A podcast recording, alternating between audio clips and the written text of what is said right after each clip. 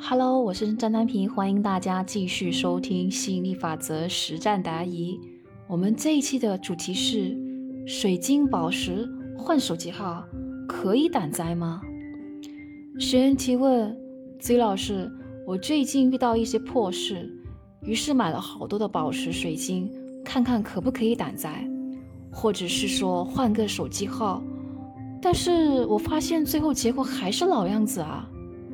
我应该怎么办呢？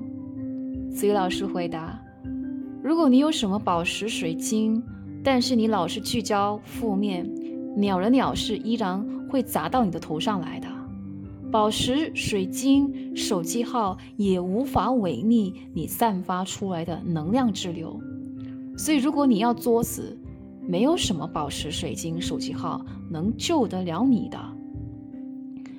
因为吸引力法则是整个宇宙运作的基础，一切的发生都属于吸引力法则掌控。